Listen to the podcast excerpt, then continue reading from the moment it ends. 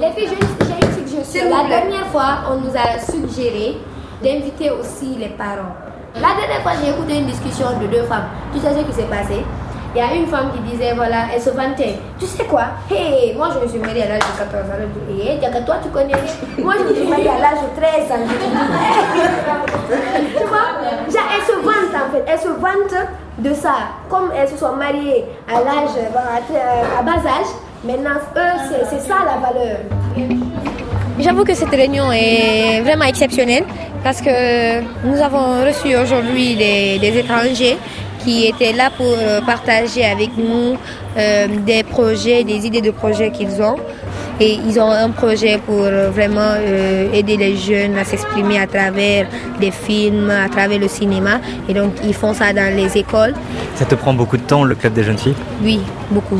Je dirais beaucoup parce que aujourd'hui, je suis très concentrée, c'est vrai, avec mes études, mais je suis beaucoup plus concentrée avec le Club des jeunes filles et le Parlement des enfants.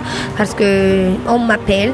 Avec les actions que nous avons menées tout dernièrement, mon numéro, c'est vrai, il est connu, mais on ne fait que m'interpeller sur des cas de mariage ou des cas de violence où je suis obligée, quelle que soit la situation qui est devant moi, je suis obligée parce que j'ai pris un engagement d'aller et d'essayer de régler ces problèmes. Et donc, je ne veux pas lâcher du tout, on ne va pas lâcher parce qu'on a commencé et on veut montrer l'exemple. Et du coup, ça, c'est une grosse responsabilité? Ouais, une très grosse responsabilité. À force de me voir, par exemple, je suis présidente du Parlement des enfants. Je dis, voilà, je suis la présidente du Parlement des enfants.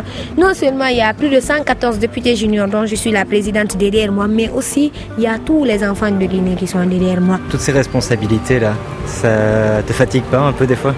Si, ça me fatigue beaucoup parce que moi je n'ai pas de repos. Du lundi au samedi, je suis à l'école et je fais le bac, je prépare le bac. Et c'est très difficile pour moi parce que si après l'école aussi j'ai 3 profs de révision. Quand je rentre, je dois réviser. On m'appelle à des réunions, on m'appelle à des activités. Des fois, j'essaye de casser à l'école. Je dis voilà, je m'en fiche, je prends une permission.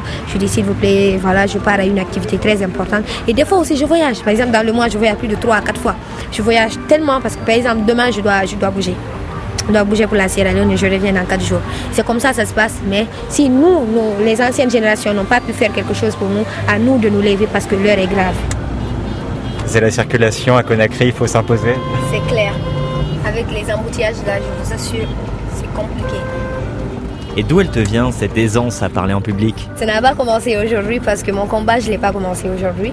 Donc depuis à l'âge de 13 ans, j'avoue que j'ai commencé à travailler dans les organisations, dans le Parlement des enfants, j'étais députée junior. C'est juste une aisance qui ne vient pas d'un coup mais qui s'apprend en fait. Avec l'expérience alors? Avec l'expérience, c'est clair. En fait, au début, j'avais le trac. Donc, on me poussait, on me coachait à travers en fait, mon coach. Donc, il m'a vraiment aidé, il m'a appris comment communiquer à travers les médias. Où est-ce qu'on est? Ah, ok. Nous sommes chez moi.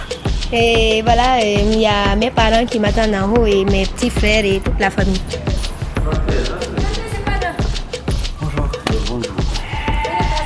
Vous voyez, en fait, mon père, il insistait à ce que je suive le journal, à ce que j'arrête de regarder des séries, à ce que je change. Et au niveau de l'école, je me sentais un peu plus différente que de mes amis parce que moi, déjà, j'appartenais à une organisation qui défendait les droits des enfants.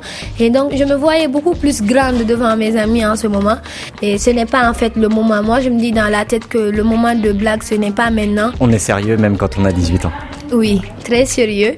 Et ça me fait rire en fait. Des fois, même dans mon école, tu vois, mes amis disent qu'elle se fait vieillir, c'est-à-dire elle ressemble déjà à une grande dame.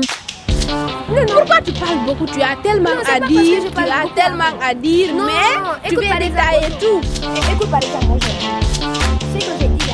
Ok, nous sommes juste au niveau de la maison centrale. Qu'est-ce qu'on fait ici? Bon, nous sommes là dans le cadre d'une rencontre avec une jeune fille de 20 ans dont nous avons vu les échos sur les réseaux sociaux. Ça fait 8 mois depuis qu'elle est incarcérée dans cette prison et elle n'a pas été jugée. Donc, il se trouve aussi que cette même jeune fille est enceinte de 8 mois. Et donc, nous, on est là dans le cadre d'aider cette petite parce qu'on s'est dit qu'elle n'est pas du tout en sécurité. Est-ce qu'on ne te reproche pas des fois de lutter et de défendre des valeurs occidentales qui n'ont pas forcément leur place en Afrique? Nos parents considèrent le mariage des enfants, les mutilations génitales, l'excision comme étant des traditions à préserver. Les personnes qui ne sont pas avec nous dans la lutte, ce sont ces personnes qui nous considèrent comme étant des jeunes qui ont été corrompus par peut-être les Occidentaux, qui veulent vraiment débarrasser les traditions.